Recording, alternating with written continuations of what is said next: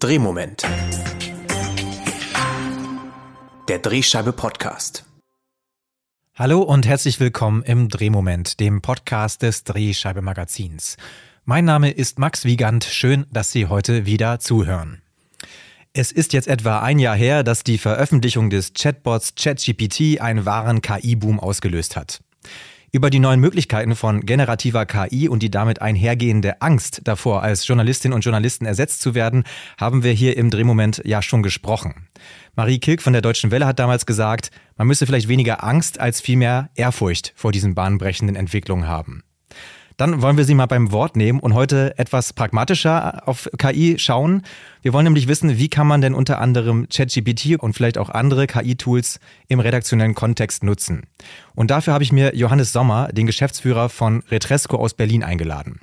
Retresco bietet KI-basierte Content-Automation an und arbeitet dabei etwa auch mit lokaljournalistischen Verlagen zusammen. Hallo Herr Sommer, ganz herzlich willkommen. Hallo, vielen Dank für die Einladung. Ja, Herr Sommer, vielleicht gehen wir zunächst auch noch mal ein Jahr zurück. Ähm, Sie sind ja eigentlich viel näher dran natürlich an diesen technischen Entwicklungen im Bereich KI als wir jetzt als Otto Normalverbraucher, aber hat Sie diese Entwicklung oder diese Veröffentlichung von ChatGPT und auch der Hype, den das ausgelöst hat, damals auch überrascht? Ja, natürlich. Wir beschäftigen uns ehrlicherweise schon lange und auch in den Jahren davor mit, mit Sprachmodellen, mit großen Sprachmodellen, mit generativer KI und haben immer wieder geguckt, wie kann man das einsetzen? Wie können wir das nutzbar machen für unsere Produkte und Lösungen, für unsere Kunden? Das, was da letztes Jahr passiert ist, hat uns in dem, was es zu leisten imstande ist, natürlich sehr überrascht. Auch die Zugänglichkeit dazu auf einmal. Vorher sehr technisch komplexe Lösungen anfassbar zu machen, verfügbar zu machen. Ich glaube, darin besteht die, die Revolution. Einiges davon war vorher schon möglich, war aber ein Riesenaufwand oder mit großem Aufwand verbunden. Einiges ging noch gar nicht und das ist auf einmal sehr einfach für jedermann verfügbar. Das hat uns ganz genauso überrascht wie den Rest der Welt. Sie arbeiten äh, bei Retresco auch ähm, mit journalistischen Verlagen zusammen. Ähm, jetzt habe ich das ja schon angedeutet. Natürlich war da eine große Verunsicherung oder ist auch bestimmt immer noch da, dass man ein bisschen Angst hat, wie, wie sehr werden wir noch gebraucht, wenn KI so viel kann. Aber wie haben Sie so das Gefühl jetzt so nach einem Jahr? Sie sind ja auch, Sie halten ja auch Vorträge, da haben wir uns ja auch getroffen. Ähm, wie blickt denn da so die Branche auf KI? Na, das ist ganz spannend. Also Gartner malt ja immer diese Hype-Cycle, die jetzt in dem Fall sehr, sehr schnell durchlaufen werden. Also es kommt etwas Neues und dann gibt es eine große Aufregung und dann irgendwann gibt es erstmal das Tal der Ernüchterung, ähm, bevor sich die wirklichen Use Cases ausbauen. Und ich würde es mal fast so bezeichnen. Die Angst ist in vielen Stellen insofern erstmal übertrieben, als dass es ja keine End-to-End-Automatisierung von Journalismus ist. Ne? Also das heißt, ChatGPT oder große Sprachmodelle erzeugen Sprache, und äh, Sprache in jeder Hinsicht, in Text, in Musik, in Bildern, in, in Code. Aber ich brauche erstmal überhaupt erstmal das initiale Anstoßen. Das heißt, ich brauche den Mensch noch und ich muss es natürlich trimmen. Also das heißt, es ist mehr ein Hilfsmittel als ein Ersatz. Wir werden oder Journalisten werden zunehmend mit großen Sprachmodellen oder mit GPT oder anderen arbeiten, um ihren Alltag einfacher zu machen, aber es wird es nicht ersetzen. Also ich glaube, das ist erstmal die große Angst, die jetzt am Anfang da war. Wozu brauchst du den Redakteur noch? Gibt es übrigens nicht zum ersten Mal diese Angst. Ähm, ich glaube, die ist übertrieben. Und ich glaube, das ist jetzt auch überall angekommen, was wiederum beeindruckend ist und anders als bei anderen Technologien, wie schnell Medienunternehmen und auch einzelne Journalisten versuchen, das für sich nutzbar zu machen. Also genau an diese Vorteile, wie kann ich meine Arbeit erleichtern, wie kann ich schneller zu Output kommen, wie kann ich das nutzen. Und das ist tatsächlich sehr stark vorhanden. Und ich glaube, im Moment sind wir in der Phase, wo jeder oder sehr viele Menschen mit ChatGPT gespielt haben, gesehen haben, was es zu leisten in der Lage ist. Und jetzt die große Frage ist, wie kann ich das eigentlich tatsächlich in einen produktive Nutzung in meinem Alltag umsetzen. Also es ist was anderes, damit zu spielen und zu sehen, ich habe mal einen Text generiert und das hat gut funktioniert oder ich habe meinen Text zusammengefasst und das hat gut funktioniert und zu sagen, das wird jetzt Teil meiner täglichen Arbeit. Es wird ein Hilfsmittel, was ich jeden Tag benutze. Und ich glaube, da stehen wir jetzt gerade. Das heißt, Medienhäuser arbeiten sehr stark daran, diese Möglichkeiten, die ChatGPT und große Sprachmodelle von anderen Anbietern ermöglichen, für sich in den Alltag zu übersetzen und zu überführen. Und da gibt es natürlich Hindernisse, da gibt es Risiken. Man sieht jetzt auch, dass manche Dinge eben nicht gehen. Das ist dieses Tal der Ernüchterung. Und trotzdem baut man mit großem äh, Hochdruck und mit einer wahnsinnigen Geschwindigkeit Lösungen drumherum, um das für die Verlage anwendbar zu machen oder für die Publisher. Ja, dann wollen wir doch direkt mal genau zu diesen konkreten Anwendungsmöglichkeiten kommen. Ähm Wenn ich mich jetzt zum Beispiel einfach mal als Redakteur an ChatGPT setze und überlege, wie kann ich das jetzt nutzen, was für Möglichkeiten bietet mir das in meinem Alltag? Erstmal macht es alles ein bisschen einfacher. Also ich kann es zum Beispiel, kann ich ChatGPT wahnsinnig dazu, gut dazu nutzen, mir eine Outline für einen Beitrag zu schreiben. Also ich sage, ich habe ein bestimmtes Thema und bitte ChatGPT mir das Thema zu strukturieren, wenn ich einen Artikel darüber schreiben will, eine Reportage, wie muss ich diese Reportage aufbauen? Es hilft mir dabei, Absätze zu formulieren oder zu schreiben. Also einfach, wenn ich sage, ich habe ein paar Stichpunkte und ich will daraus einen Text machen, dann kann ich mir einen Text schreiben lassen. Es hilft mir also dabei zu formulieren. Es hilft mir dabei, Struktur zu finden, zu formulieren. Ich kann Inhalte umschreiben. Das heißt, ich habe einen bestehenden Artikel und möchte daraus einen Facebook Post machen. Dann muss ich da nicht groß dran rumschreiben, sondern ich kann es einfach automatisch generieren lassen mit wenigen Befehlen. Ich kann einem Inhalt SEO-Keywords zufügen oder einen bestehenden Artikel mit einer suchmaschinenrelevanten Überschrift und einem Teaser ausstatten. All das kann ich automatisch tun. Ich muss alles nochmal überprüfen, ob alles stimmt. Ich muss es vielleicht auch nochmal nacharbeiten und editieren, dass es dann wirklich das ist, was ich will. Aber ich kann mir eine Unterstützung holen. Ich kann es sehr, sehr einfach äh, all diese Dinge tun. Umschreiben, neu generieren, Outlines generieren und so weiter.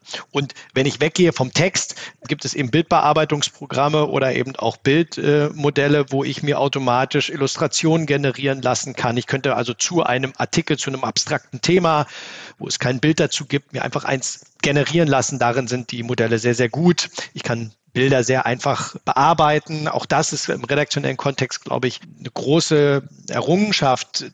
Bildbearbeitung ist per se ein relativ komplexes Thema und ich kann ein bestehendes Bild sehr einfach in einen anderen Kontext setzen, zum Beispiel, einen anderen Hintergrund wählen, weil es besser dazu zu meiner Geschichte passt oder ähnliches. Also all das, was ich den ganzen Tag sowieso tue als Redakteur, schreiben, überlegen, konzipieren, bebildern, für verschiedene Kanäle aufbereiten, all das kann ich relativ einfach in ChatGPT und in anderen Tools ähm, und Softwaren kann ich äh, darin sehr einfach machen. Jetzt ist ja so ein spezielles Problem ähm, bei ChatGPT, dass da eben faktische Fehler passieren. Sie haben bei dem Vortrag in Tutzing ähm, da so ein schönes Beispiel gebracht. Das ging um Ihre eigene Biografie ähm, dass da plötzlich eben Sachen auftauchen, die nicht so ganz richtig sind. Können Sie das äh, Beispiel nochmal äh, so ein bisschen darlegen, wie das, äh, was da genau passiert ist? Also das Problem an Sprachmodellen ist, dass es Sprachmodelle sind. Das sind also Modelle, die auf Wahrscheinlichkeit basieren und sie erzeugen menschliche Sprache, indem sie ausrechnen auf Basis eines Inputs, was ist das wahrscheinlichst nächste Wort oder nächste Zeichen. Ja, so muss man sich das vorstellen. Das heißt, ich fange einen Satz an, schreibe eine Biografie zu Johannes Sommer von Retresco, dann weiß das Modell nicht, wer ich bin, sondern auf Basis dessen, was es an Sprache kann und vielleicht auch an Wissen zu mir verfügbar ist, rechnet es aus, was ist wahrscheinlich das, was ich jetzt schreiben muss über Johannes Sommer, wenn ich eine Biografie schreibe. Das Problem ist, es weiß über Johannes Sommer aber nicht alles. Mhm. Und das Sprachmodell erzeugt eben Sprache und es sagt nicht, ich weiß nichts über Johannes Sommer sondern es wird einen Text schreiben. Und das, was es weiß, wird es möglicherweise reinschreiben, wenn es wahrscheinlich ist, dass es äh, ne, kommen soll. Aber wenn es was nicht weiß, schreibt es trotzdem Dinge hin, die wahrscheinlich sind. Und so kann es passieren, dass es schreibt, Johannes Sommer ist der Gründer von Retresco. Das ist naheliegend, aber nicht richtig. Ich habe Retresco nicht gegründet, auch wenn ich Geschäftsführer bin und hier arbeite. Und das ist etwas, das ist sehr wahrscheinlich, dass ich es auch bin. Es ist ein Startup in Berlin. Aber ich ähm, bin es halt einfach nicht gewesen. Und das ist ein Fehler. Und das passiert bei allem. Das heißt, ich kann mich nicht darauf verlassen, dass das, was ChatGPT generiert, wirklich stimmt, weil es eben keine Wissensdatenbank ist, die abfragt und prüft, ist das richtig, sondern es ist ein Sprachmodell. Es erzeugt einen wahrscheinlich richtigen Satz, ohne dass er inhaltlich richtig sein muss. Mhm. Jetzt können wir ja wahrscheinlich nicht sagen, dass die Maschine lügt, weil sie ja in dem Sinne kein Bewusstsein hat. Also die Bezeichnung ist ja halluzinieren, glaube ich, so hatten Sie das genannt. Richtig. Also das, was wir heute sehen, wie ein Sprachmodell funktioniert, wie große Sprachmodelle funktionieren, das ist technisch immanent. Das heißt, Stand heute ist das nicht mit den Modellen, die wir heute haben, nicht auflösbar. Und das ist genau das, was ich vorhin meinte. Wir sind gerade in einem Übergang zwischen jeder spielt mal rum und probiert aus und wir sind alle beeindruckt, wie mächtig das ist und was man tun kann. Wenn ich jetzt aber sage, eine gesamte Redaktion nutzt ChatGPT zum Beispiel, um Artikel zu schreiben als Hilfsmittel, muss ich natürlich ausschließen, dass ich Fehler reinbaue. Das heißt, ich brauche eine hohe Education in der Redaktion. Alle müssen wissen, es kann halluzinieren ich brauche Prozesse, wie ich sicherstelle, dass ich die Halluzinationen erkenne. Ich muss sicherstellen, dass ich entsprechende Prozesse habe, dass ich ähm, vielleicht andere Software benutze, um Fehlerchecks zu machen oder Redakteure benutze, die Fehlerchecks machen. Also das heißt, das ist jetzt genau das Problem. Ich kann es technisch nicht lösen. Trotzdem gibt es mir einen großen Mehrwert. Und wenn ich diesen Mehrwert nutzen will, muss ich also um die Fehler wissen und mir überlegen, wie kann ich sie äh, verhindern oder wie kann ich sie ausspielen. Da es technisch nicht geht, brauche ich andere Wege dafür.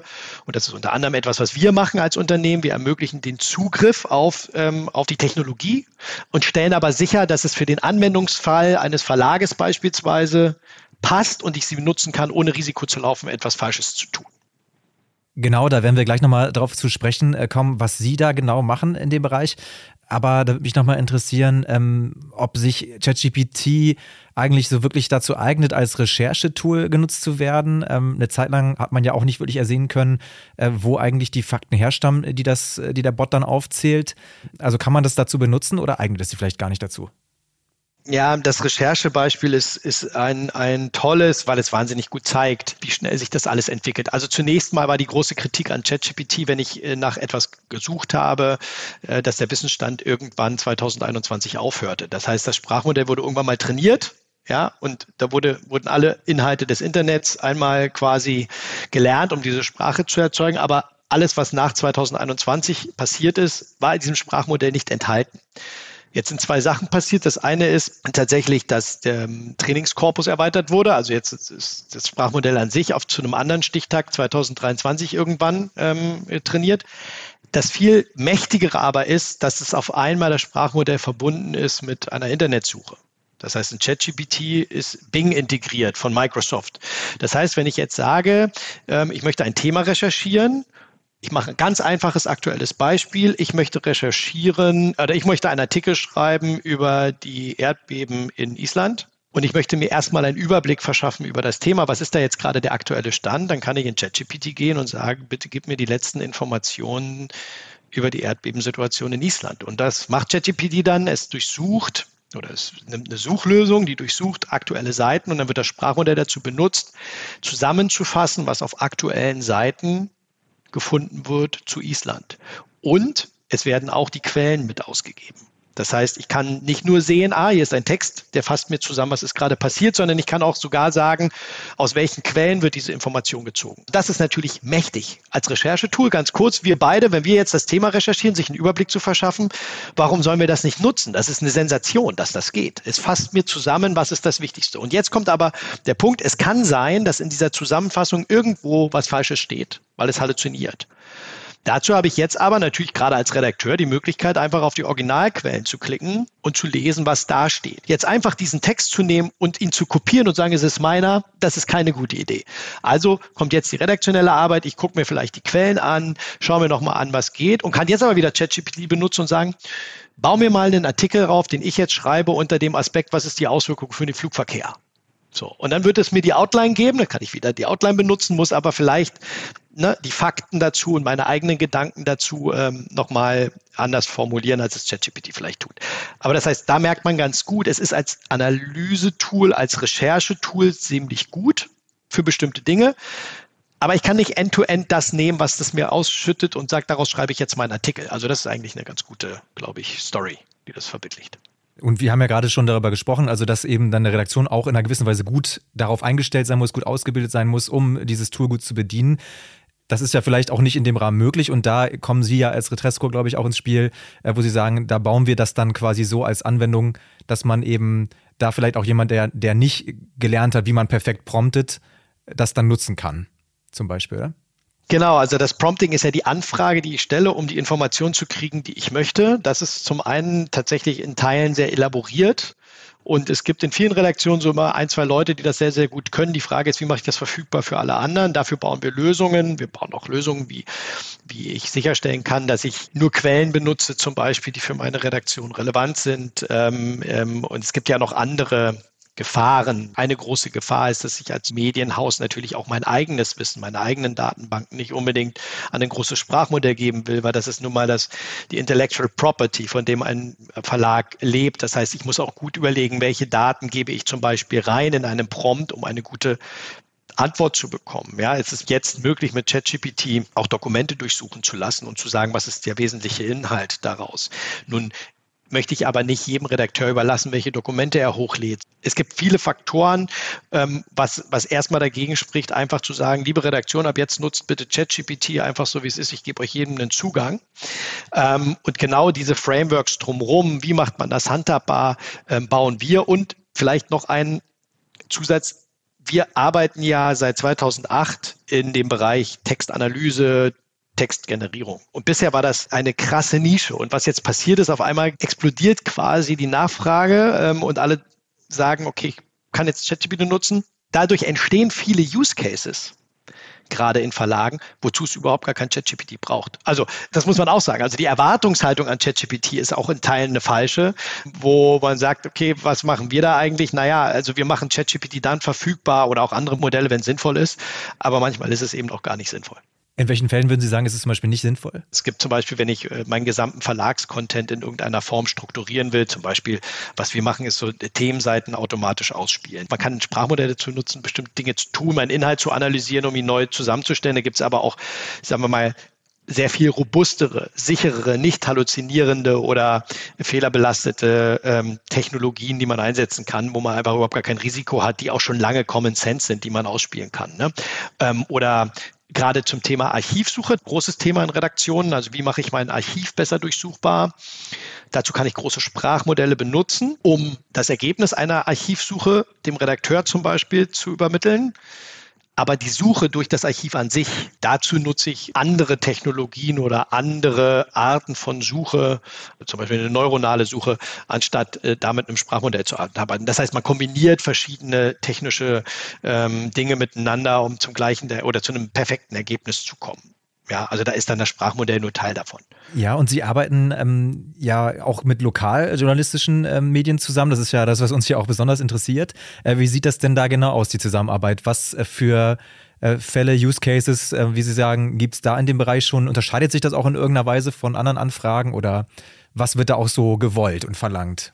Ja, es kommt sehr darauf auf den Use Case an. Also es ist eine Mischung aus, wir stellen irgendwelche Plattformen zur Verfügung, dass Redakteure mit Dingen arbeiten können, also Zugriff kriegen zu Dingen, die man ich in ChatGPT machen kann, ohne prompten können zu müssen zum Beispiel.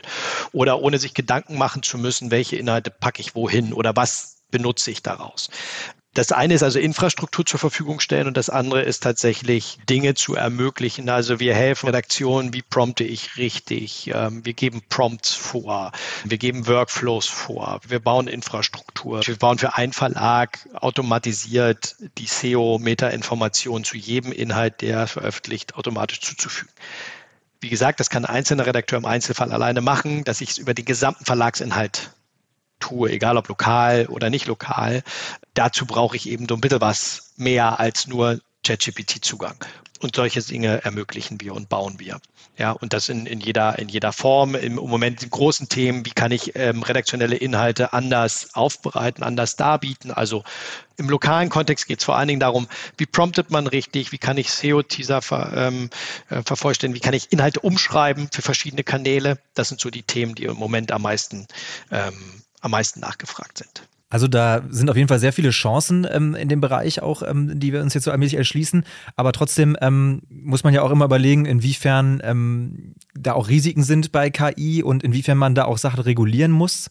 Äh, da würde mich mal interessieren, wo sehen Sie denn, ähm, als jemand, der da eben auch aktiv mitarbeitet, wo sehen Sie denn da vielleicht auch den dringendsten äh, Bedarf für Regulierung? Also was jetzt zunächst mal schon passiert, was ich auch am dringendsten finde, ist, dass es Guidelines gibt in den Redaktionen, in den Häusern, wie gehen wir mit generativer KI überhaupt um? Also wofür darf ich sie benutzen, wofür darf ich sie einsetzen? Ähm, es ist zum Beispiel eine Frage, darf ich einen Artikel als Redakteur, einen Artikel komplett von ChatGPT schreiben lassen und ihn dann veröffentlichen. Also nein, ja, sollte man als Medienhaus nicht tun. Und da sehen wir, äh, haben fast also nicht alle weiß ich nicht, ne, aber viele, viele, viele Medienhäuser haben Guidelines erstellt, um ihren Redaktionen, ihre Redaktion an die Hand zu nehmen und zu sagen, was machen wir und auch den Lesern zu signalisieren, wie gehen wir damit um und wofür setzen wir es ein. Das ist schon mal sehr wichtig, weil es im Moment im Prinzip keine Regulatorik gibt, was glaube ich immer schon unsere Haltung war, was auch hier wichtig ist, dass A, sehr transparent macht und das wird auch sicherlich eine Regulation sein, was es KI generiert, auch bis zu welchem Grad möglicherweise KI generiert und was nicht. Also sind Teile eines Artikels automatisch erzeugt? Wenn ja, wie und warum? Transparenzpflichten, die werden mit Sicherheit sehr hoch werden. Dann ist gerade eine große Diskussion, welche Technologie wird überhaupt eingesetzt? Auch das transparent zu machen, ob das so sinnvoll ist, wird man sehen. Und dann gibt es ja Verpflichtungen für oder soll es Verpflichtungen geben im Rahmen vom EU AI Act, ob der jemals kommt und wann der kommt, TBD, aber dass man auch sagt, okay, welche Quellen sind eigentlich eingeflossen in ein Sprachmodell, auf Basis dessen es trainiert wurde, weil wir natürlich auch Urheberrechtsfragen haben. Also ein Sprachmodell wird auf dem Wissen, was vorhanden ist und auf Texten, die vorhanden sind, um mal in dem Beispiel zu bleiben, trainiert und irgendjemand hat die Texte geschrieben. Und wenn ich einen neuen Text generiere, ist jetzt natürlich die Annahme, wenn das auf Basis bestimmten Inputs geschrieben ist, muss ich nicht eigentlich dem Inputgeber vergüten dafür, dass ich seinen Inhalt rewrite da gibt es jetzt verschiedene Verfahren. Es gibt auch verschiedene äh, Methoden, das einzudämmen. Aber im Prinzip könnte es zu einer Verpflichtung kommen, zu sagen, welche Quellen sind eigentlich genutzt worden ähm, für das Training von Modellen wiederum. Ne? Also das kann man immer über Sinn und Unsinn reden, aber am Ende ist die, ist die Logik klar. Ja? Es gibt ja auch viele Urheberrechtsstreitigkeiten im Moment. Und das sind alles noch Dinge, die irgendwann eine Regulatorik brauchen oder die eigentlich eine Regulatorik brauchen, ähm, weil natürlich die Gefahr besteht, ich kann viel Schindluder treiben, wie mit jeder anderen Technologie auch. Ja, ich kann Fake News erzeugen, ich kann falsche Kontexte herstellen. Ich kann anderen Menschen was in den Mund legen und kann vielleicht sogar ein Video dazu ähm, künstlich generieren, wo der Mensch das sagt ohne dass er das je gesagt hat. So und was das für eine Macht haben kann, das weiß man natürlich oder das wissen wir. Und dafür braucht es Regulatorik, um auszuschließen oder zumindest einzudämmen ähm, und die Nutzung von, von KI sicher zu machen und auch dem Leser dann am Ende irgendwie äh, oder dem Konsumenten die Sicherheit zu geben, okay, ich weiß, wie das entstanden ist und ich weiß, es ist wahr. Und ich glaube, es ist eine große Chance von Medien übrigens, von Medienhäusern, diese Transparenz herzustellen und damit natürlich auch Glaubwürdigkeit zu signalisieren und zu zeigen und vielleicht auch in Teilen wieder zurückzugewinnen. Jetzt hat sich ja tatsächlich beim Entwickler von äh, ChatGPT OpenAI gerade äh, einiges, äh, einige chaotische Vorgänge ähm, abgespielt. Ähm, der Geschäftsführer Sam Altman wurde erst entlassen und kehrte dann innerhalb weniger Tage doch wieder zurück. Und da hieß es ja auch, dass es da eventuell eine Art von Richtungsstreit auch gegeben hat um die Zukunft der Firma. Wie haben Sie das denn so verfolgt? Ja gut, das war ein recht absurdes Schauspiel, ehrlicherweise. Ähm, ähm, und irgendwie erschreckend ein, ein Unternehmen, dem ein solches, ein solcher Wert zugemessen wird und der wahrscheinlich auch im Moment aufgrund dessen, dass es ein Vorreiter ist, eine gesellschaftliche Verantwortung hat, dann ähm, auf der Ebene so ein Theater zu veranstalten, das war verrückt. Was sich mir noch nicht erschließt, also ich glaube, das ist tatsächlich ein großes Kommunikationsproblem dort und äh, auch wahrscheinlich ein Machtkampf, den wir jetzt gar nicht absehen können von außen, zwischen wem der eigentlich geführt wird ich sehe den Richtungsstreit, den kann man befeuern und sagen, okay, es gibt eine viel zu schnelle Kommerzialisierung von Modellen, die nicht ausgereift sind oder die noch nicht so weit sind. Die Gefahren haben wir ja zum Teil besprochen oder ne, gestriffen, Halluzinationen. Jeder kann mit Sprachmodellen arbeiten. Viele wissen überhaupt nicht, dass es halluziniert. Die wissen nicht, was eine Halluzination ist von einem Sprachmodell, benutzen es trotzdem. Das ist ein großes Risiko. Ja, so das heißt, viel zu schnell eine Technologie ausgerollt und kommerzialisiert.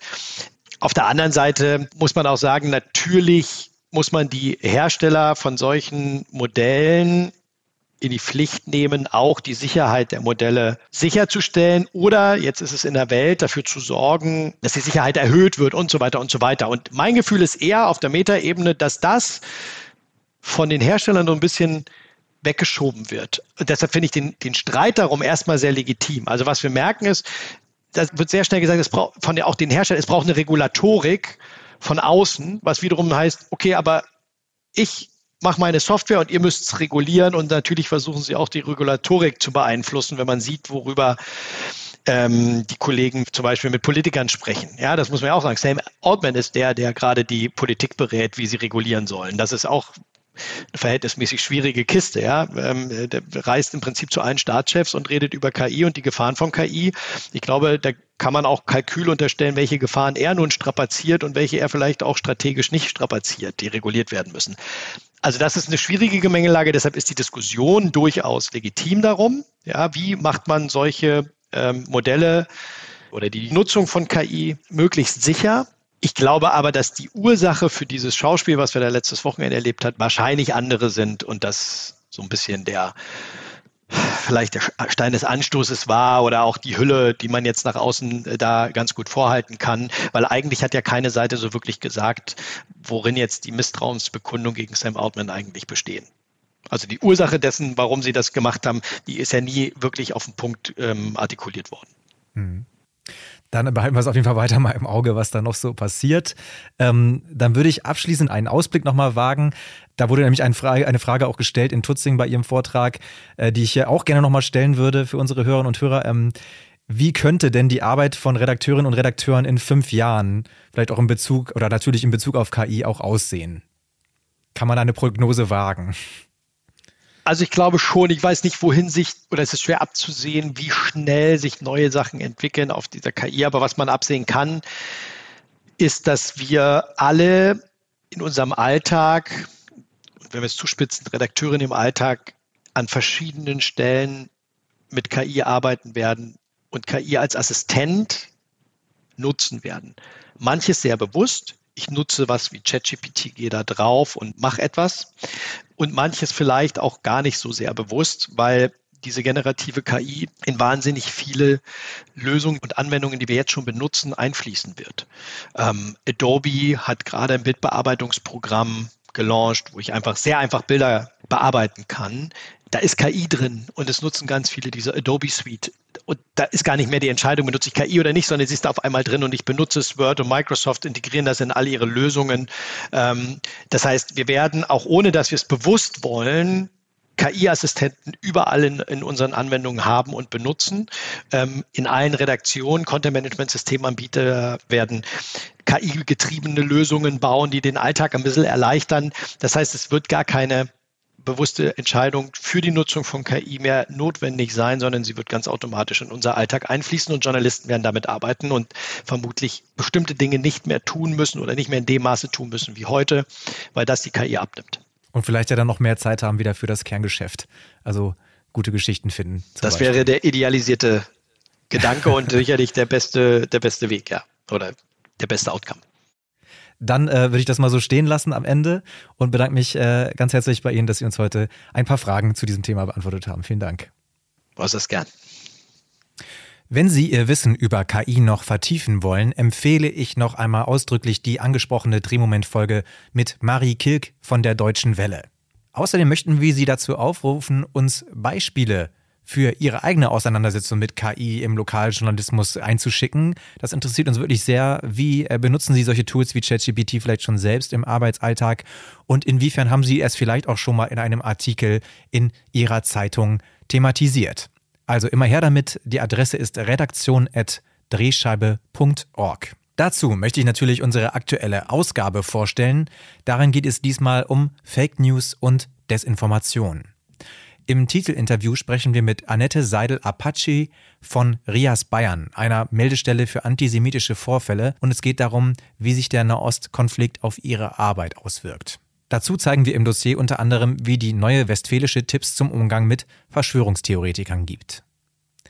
Im Magazinteil berichtet ein Redakteur der Siegener Zeitung über eine sehr brisante Recherche. Da ging es um einen Kommunalpolitiker, dem sexueller Missbrauch vorgeworfen wurde. Und in der Ideenbörse stellen wir ein Porträt des Oranienburger Generalanzeigers vor. Darin geht es um eine Frau, die an einer fetalen Alkoholspektrumstörung leidet. Also durchaus schwere Themen in dieser Ausgabe, aber auch wichtige Themen und eben auch sehr gute Umsetzungen, die im Lokalen wieder mal dazu entstanden sind.